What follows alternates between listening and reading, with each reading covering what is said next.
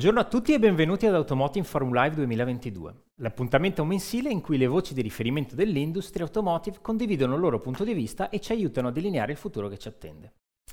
Oggi abbiamo il piacere di dialogare con Gianmarco Giorda, Managing Director di Anfia, l'Associazione Nazionale della Filiera dell'Industria Automobilistica.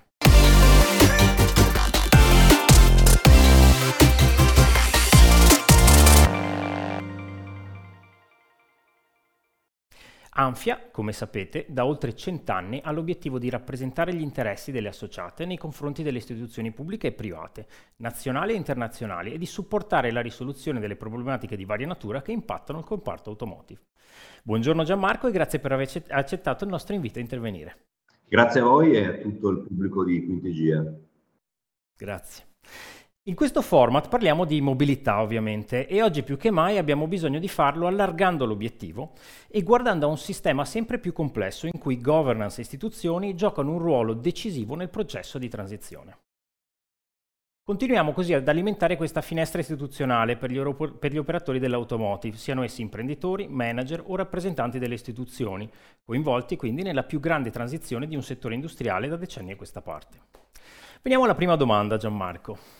Riprendiamo qualche spunto che abbiamo visto ad Automotive Dealer Day, dove il vicepresidente di Anfia, il dottor Marco Stella, ci ha condiviso profonde riflessioni sul settore nel suo complesso.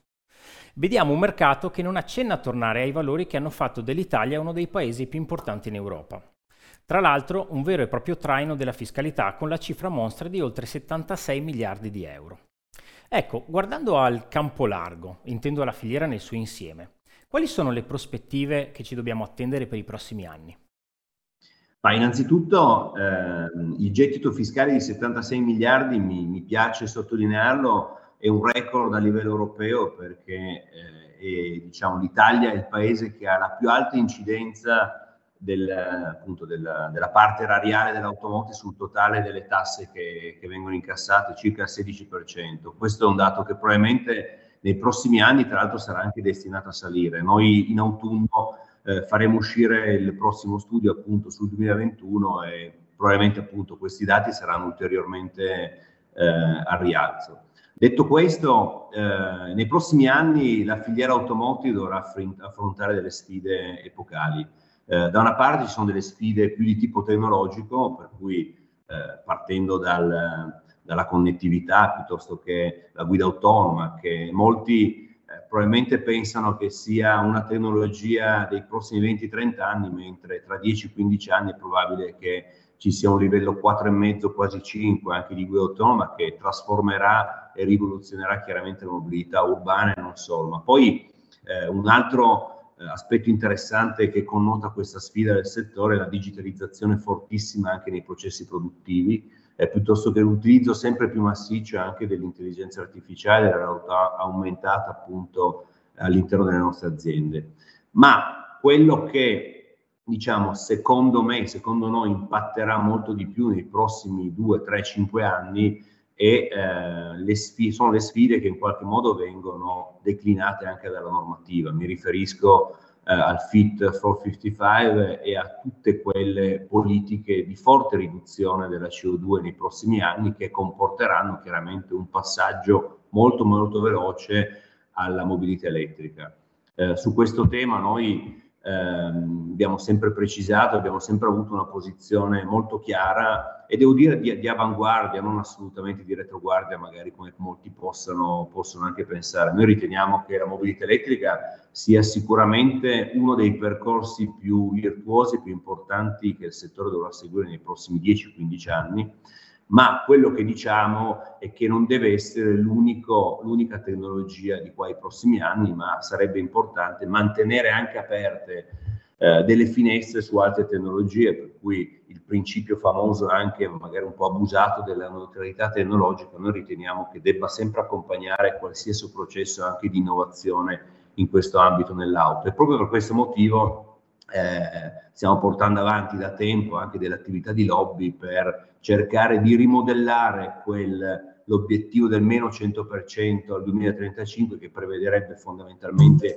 un'unica tecnologia appunto per i prossimi anni, ma lasciando aperta, come dicevo prima, anche per esempio a biocombustibili piuttosto che carburanti sintetici e idrogeno, perché riteniamo che a oggi sia eh, probabilmente non sia neanche corretto abbracciare to cure un'unica tecnologia, sebbene, lo ribadisco, noi riteniamo che sia la mobilità elettrica la tecnologia sicuramente del futuro.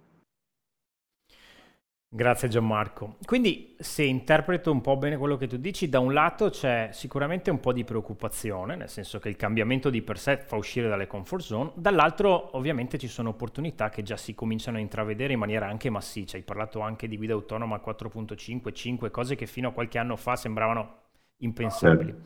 Guardando però e, e non distogliendo l'attenzione da quella che è la situazione ad oggi, vediamo un parco vecchio e diciamolo più inquinante di quello presente in altri paesi con, l'hai citato tu, il Fit for 55 e gli impegni presi regolarmente che spingono fortemente verso un deciso cambio di passo in questo senso.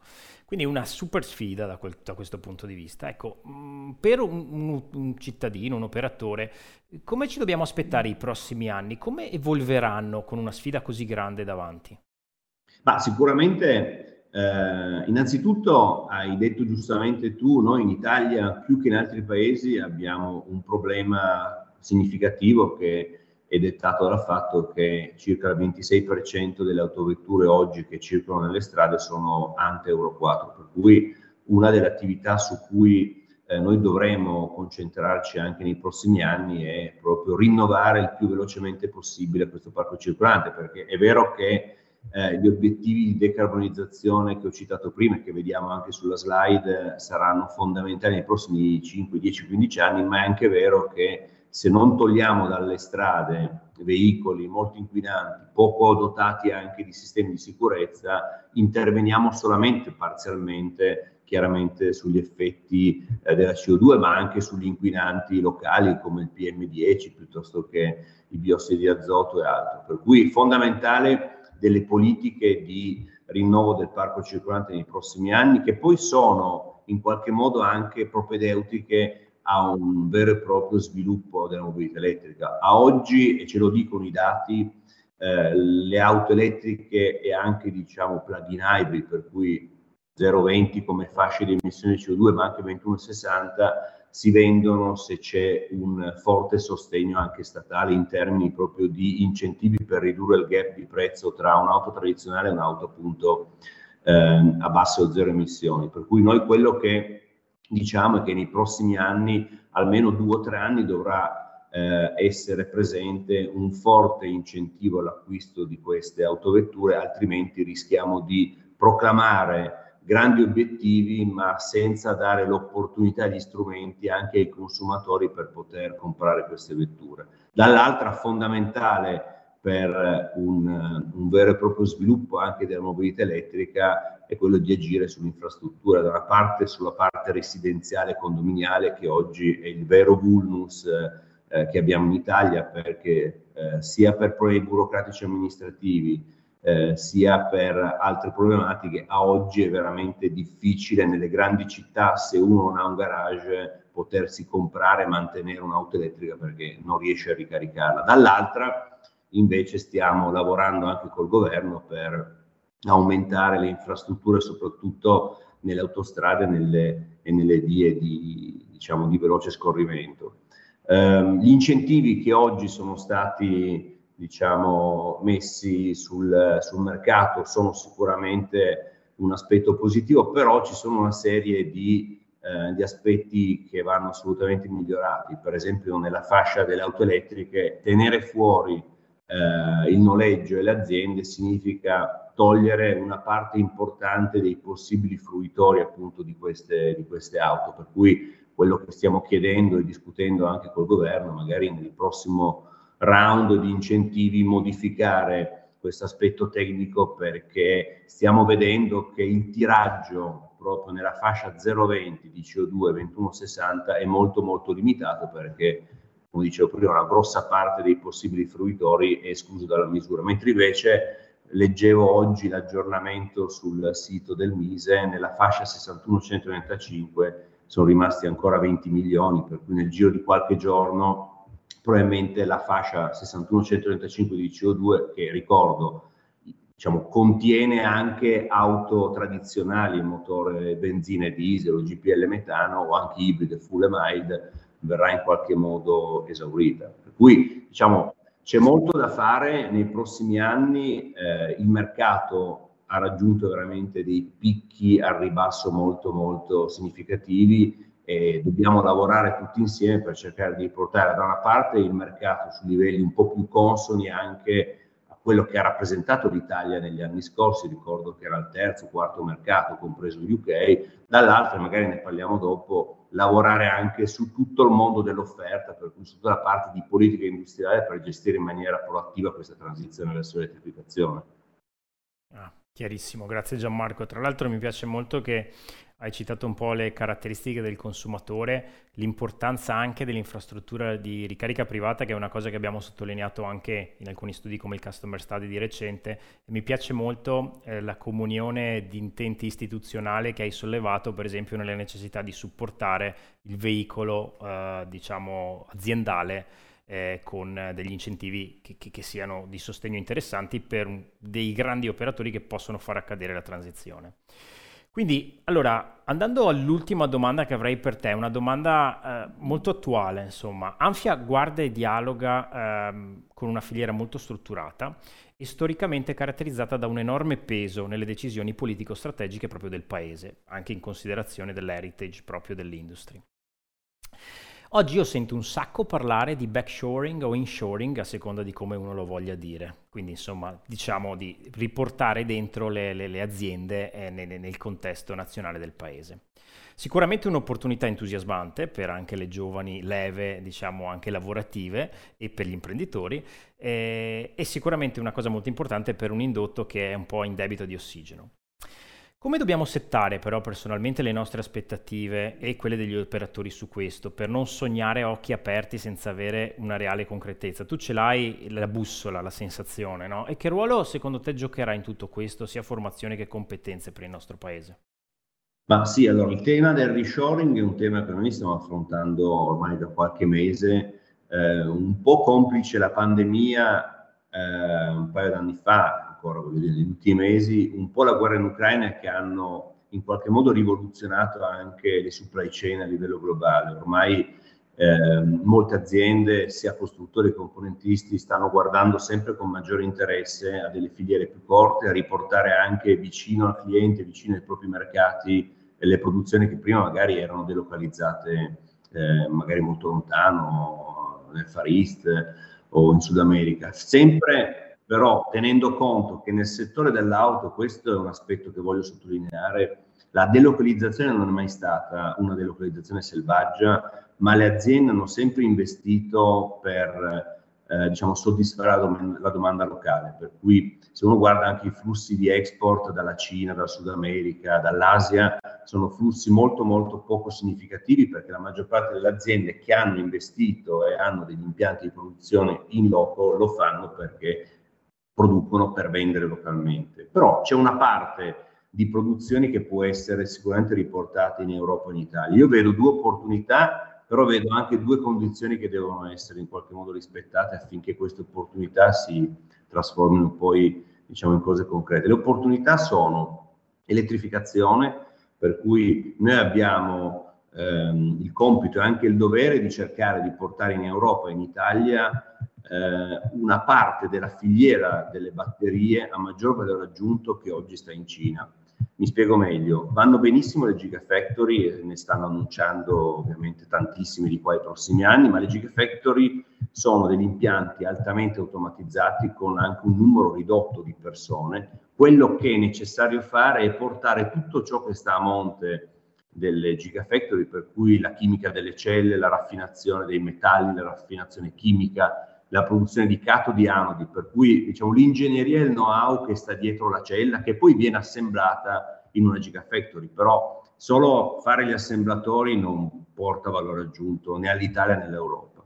E eh, un altro aspetto, invece un'altra opportunità può essere portare, come dicevo prima, in Italia e in Europa dei componenti più tradizionali che oggi sono eh, per esempio prodotti all'estero. I cablaggi, noi abbiamo visto con la crisi in Ucraina che c'è uno shortage pazzesco di, di cablaggi perché in Ucraina abbiamo scoperto che 60, ci sono 60.000 persone che eh, si occupano di cablaggi e una parte magari di quell'attività potrebbe essere riportata in Italia.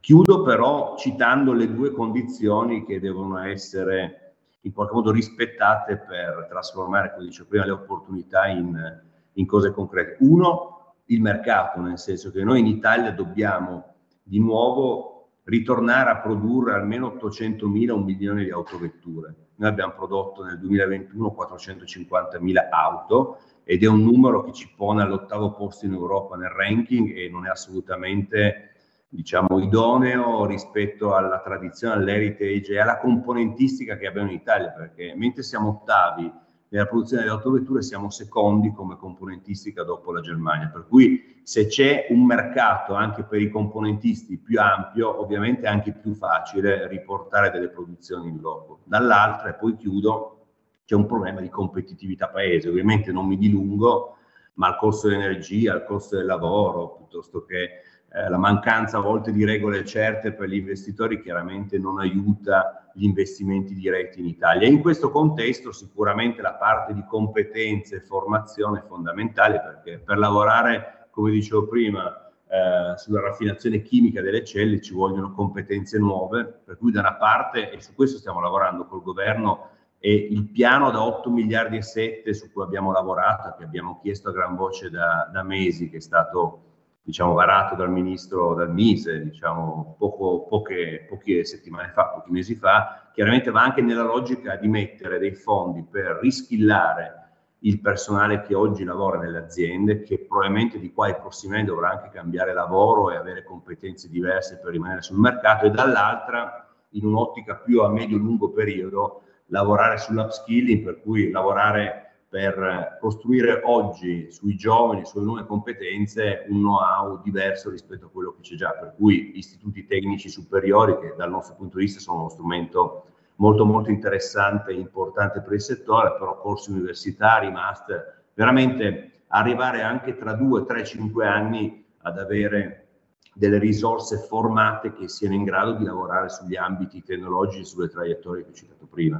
Grazie Gianmarco, non potevi essere più chiaro, quindi diciamo eh, c'è molto da fare, ma allo stesso tempo exciting times per tutti noi. Grazie ancora per essere stato qui con noi, signore e signori, Gianmarco Giorda, Managing Director di Anfia. Grazie, arrivederci.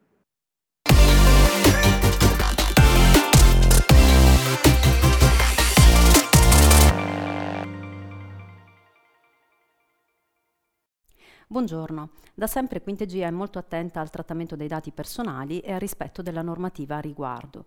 Per questo motivo oggi ad Automotive Forum Live trattiamo il tema delle eh, novità che verranno introdotte in merito al registro pubblico delle opposizioni.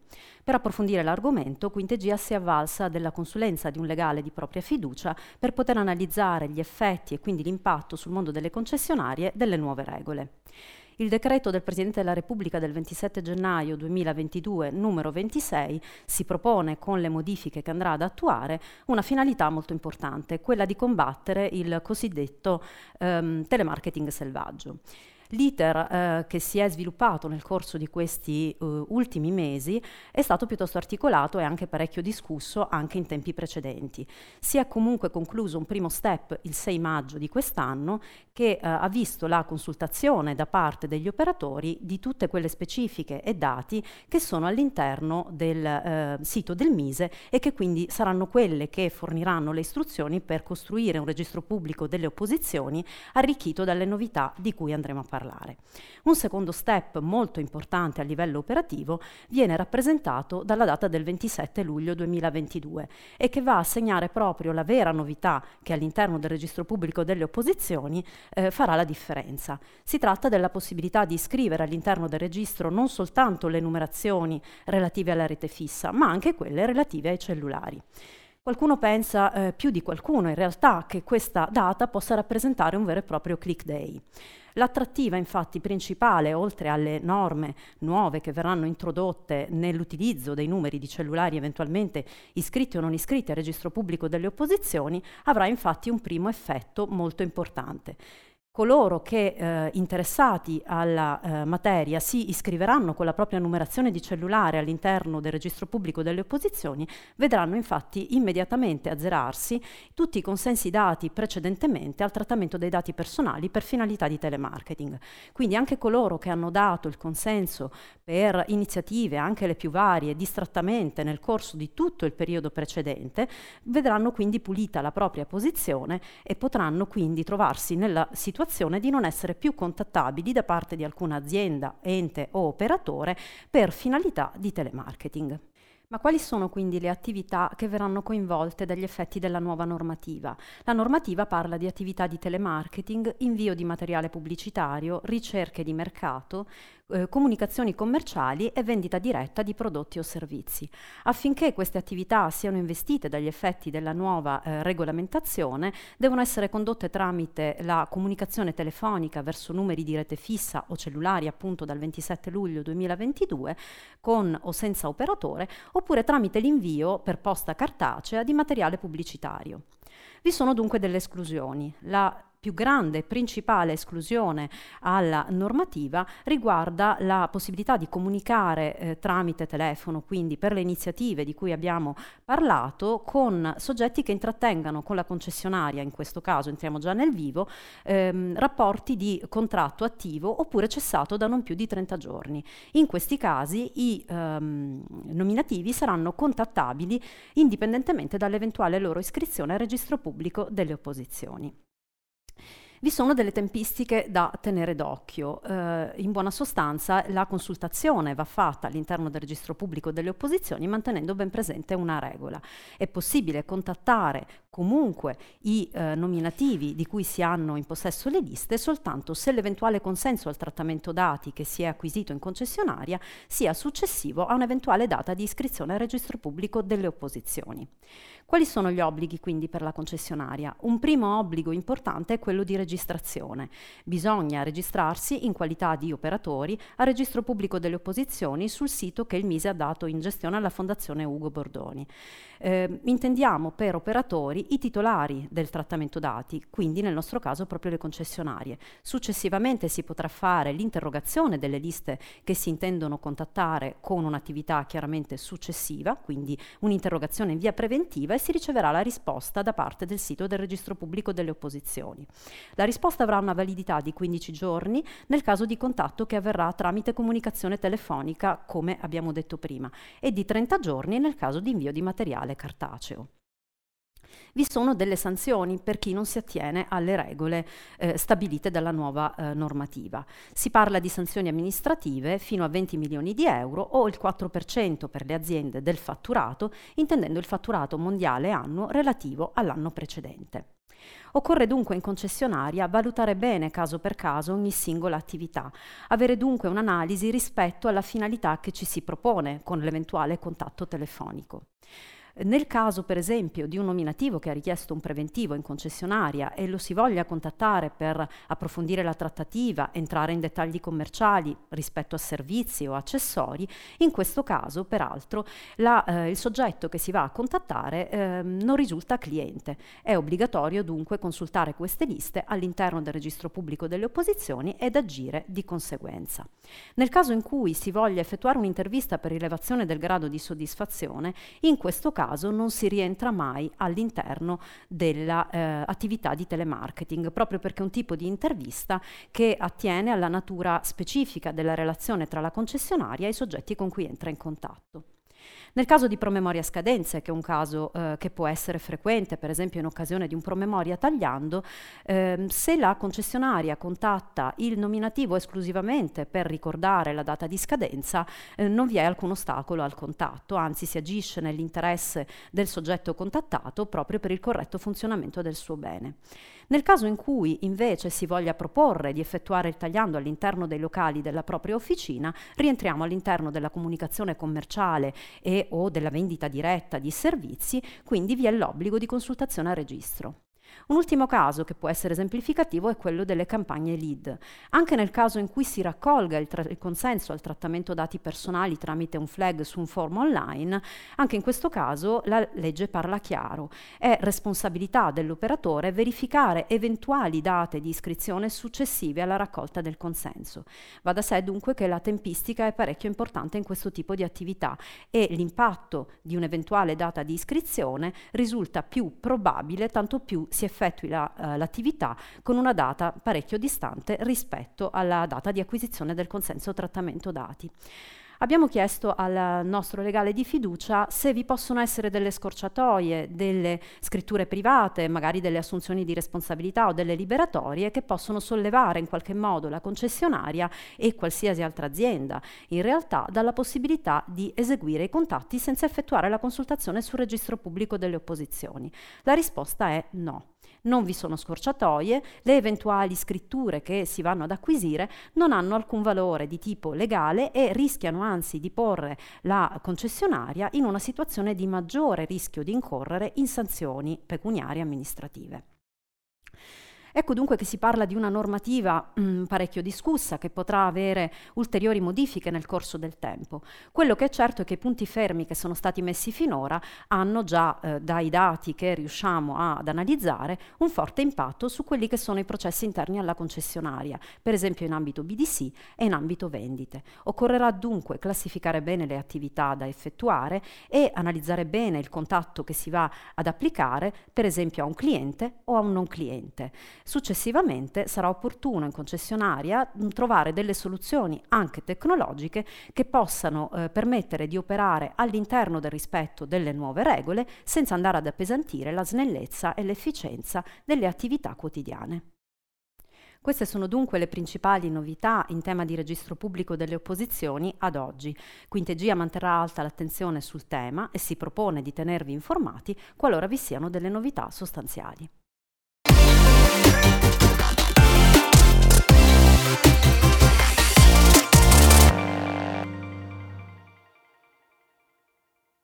Buon pomeriggio a tutti e buon pomeriggio a Luca Donofrio, Head of Consumer Experience di Volvo Car Italia.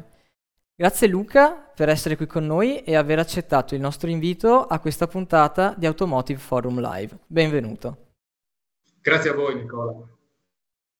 Partiamo subito con due settimane fa il Parlamento europeo, dopo non semplici decisioni, ha approvato il divieto alla vendita di auto, benzina, diesel e in generale i motori a combustione dal 2035. Non è ancora la parola fine perché manca ancora qualche tappa, però si sembra decisi verso questa direzione.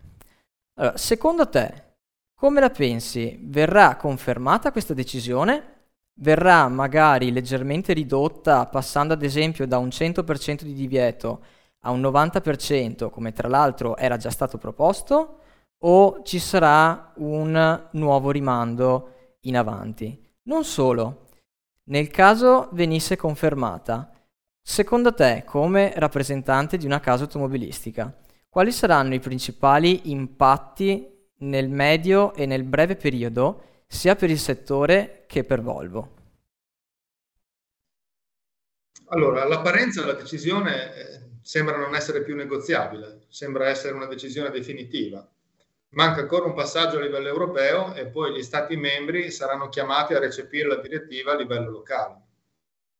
Quindi credo che si andrà verso questa direzione. Però pare che almeno qui da noi si sia creato una sorta di partito trasversale contro l'adozione della mobilità elettrica al 100% e la cosa è difficile da comprendere se pensiamo che il bando entrerà in vigore tra 13 anni in un mondo che già oggi va molto, molto veloce, quindi è davvero difficile ipotizzare o preconizzare uno scenario di così lungo termine.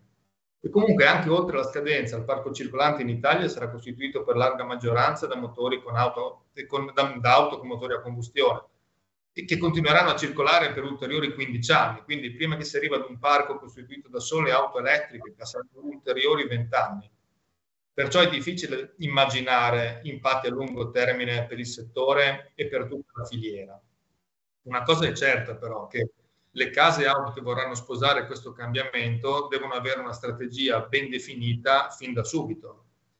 Ad esempio, e parlo noi di Volvo Car, noi abbiamo accolto favorevolmente la votazione del Parlamento europeo, eh, ma la nostra strategia non cambia, la nostra strategia era già definita e viene confermata. Noi intendiamo terminare la produzione di motori con, eh, di, di auto con motori a combustione entro il 2030 e addirittura 5 anni in anticipo rispetto al bando europeo e già nel 2025 la nostra produzione sarà per il 50% completamente full electric.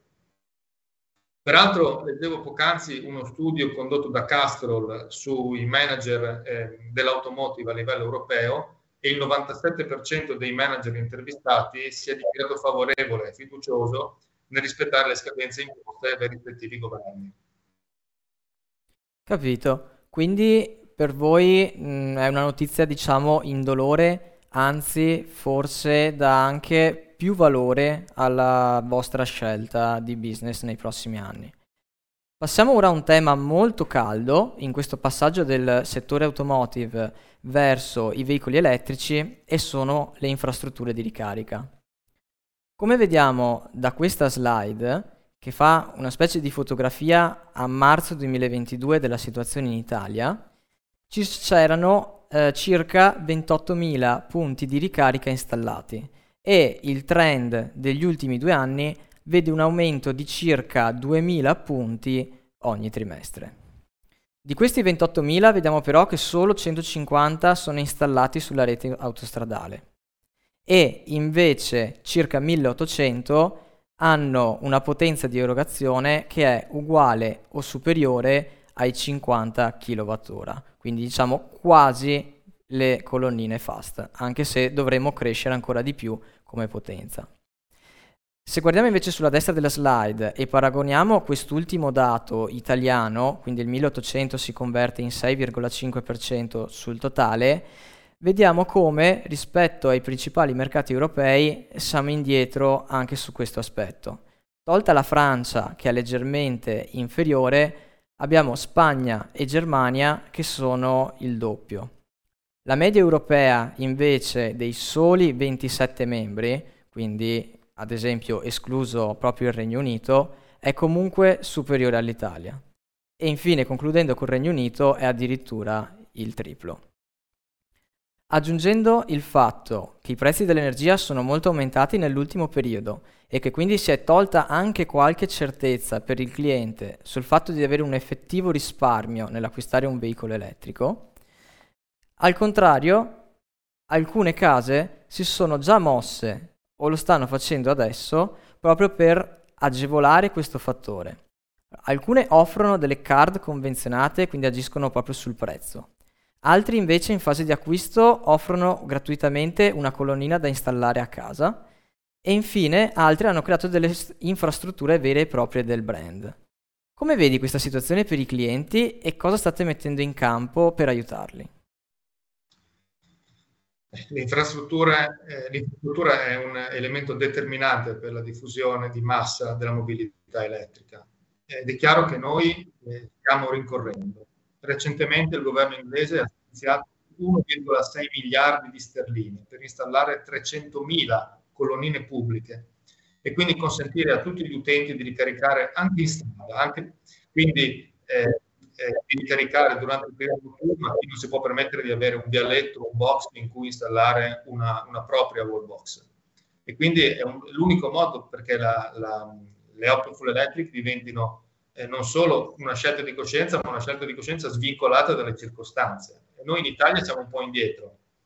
Eh, considerate che l'anno scorso è stato pubblicato in Gazzetta Ufficiale il decreto del 25 agosto 2021 che dettaglia come utilizzare un fondo di 80 milioni per supportare la realizzazione di infrastrutture di ricarica, ma ad oggi ancora, mancano ancora le disposizioni attuative.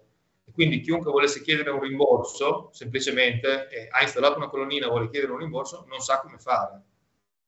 Quindi noi insomma fare, abbiamo ancora tanta strada da percorrere. L'infrastruttura pubblica in Italia, che è stata da te ben riassunta eh, poc'anzi, è pessima, specialmente quella ultra fast si definiscono colonnine ultrafast quelle che hanno potenza installata superiore a 50 kW, ma sappiamo che una ricarica veloce è garantita da una colonnina che ne abbia almeno 100 e se consideriamo le colonnine installate in Italia con almeno 100 kW, i numeri si riducono ancora. solo queste sono intese a supportare i viaggi a lunga percorrenza. L'ho detto poc'anzi, la Volvo è una casa che vuole diventare solamente elettrica e vogliamo sostituire in toto le auto con motore a combustione con auto elettriche e quindi non possiamo permetterci che non sia possibile fare viaggi a lunga percorrenza in Italia. Per cui Volvo eh, si è trovata davanti a due strade, attendere che le, le istituzioni infrastrutturino l'Italia oppure scendere in campo.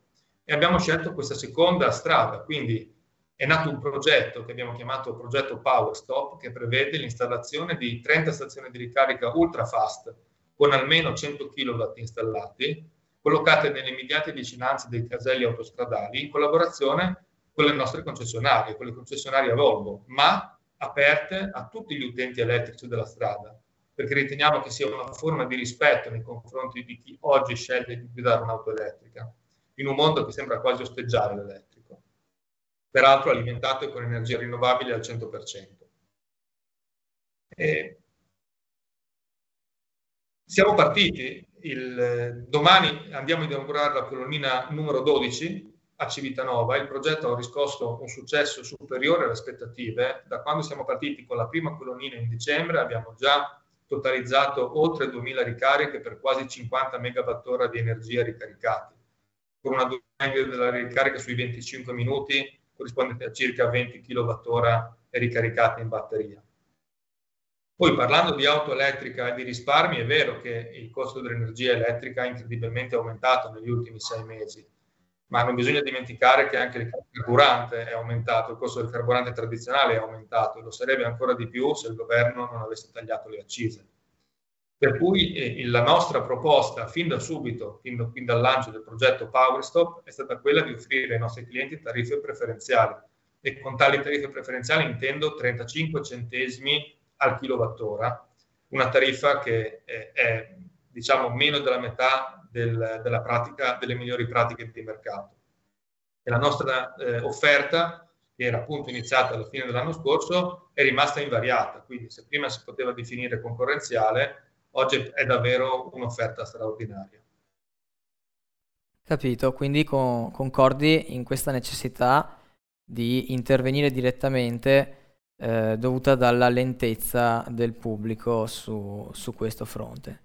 Bene, eh, voi come Volvo siete tra i brand automobilistici che hanno investito di più e che sono partiti prima nell'elettrico, dimostrando di guardare con decisione al futuro parlando proprio di altri temi del futuro, perché si parla molto di acquisto online, si parla molto di guida autonoma o anche di un focus e un impegno sempre maggiore in temi di sostenibilità. In particolare su quest'ultimo punto mi è capitato di leggere qualche giorno fa del vostro impianto di produzione a Chengdu in Cina che è alimentato al 100% da energia verde. E con un occhio sempre al consumatore, quali saranno, secondo te, gli aspetti ritenuti più importanti dai clienti dei prossimi 15-20 anni e che permetteranno a un brand di vincere il mercato?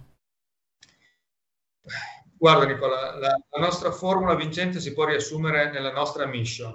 Freedom to move in a personal, sustainable and safe way. La sicurezza è da sempre nel DNA di Volvo e da sempre lo sarà il concetto di personal vuol dire eh, porre particolare attenzione all'esperienza più che al prodotto, perché l'esperienza crea valore nell'economia dell'esperienza in cui viviamo oggi. E infine parliamo di sostenibilità. La sostenibilità, così come la sicurezza, è da sempre nel DNA della Volvo. No? Una volta, tanti anni fa, si diceva Volvo, qualità, sicurezza e rispetto per l'ambiente. La, la sostenibilità non è meno importante della sicurezza per Volvo. E Volvo in tema ha fatto dichiarazioni molto ambiziose nel 2020. Ha detto che entro il 2025 vuole ridurre il 40%, del 40% le emissioni di CO2 di un'auto durante tutto il suo ciclo di vita, eh? attenzione, inclusa la fase di produzione. E questo implica lavorare su diverse aree, le emissioni allo scarico, da cui il focus sulla produzione elettrica, lavorare sui propri impianti, da cui la dichiarazione che hai, che hai letto tu sul fatto che Chengdu sia un impianto a neutralità climatica, seguendo peraltro l'impianto di Toslanda, che lo è diventato nel 2001, e poi bisogna lavorare sulla riduzione dei consumi di energia in, in senso assoluto.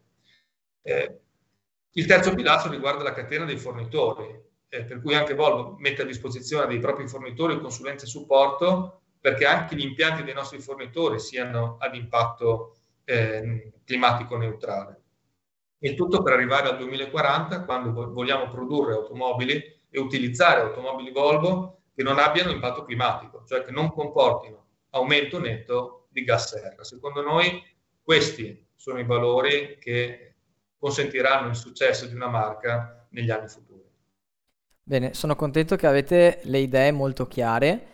Ti ringrazio molto per tutti questi spunti che hai condiviso qui con noi oggi ad Automotive Forum Live e ti auguro una buona serata. A presto Luca. Grazie a voi Nicola. Buona serata.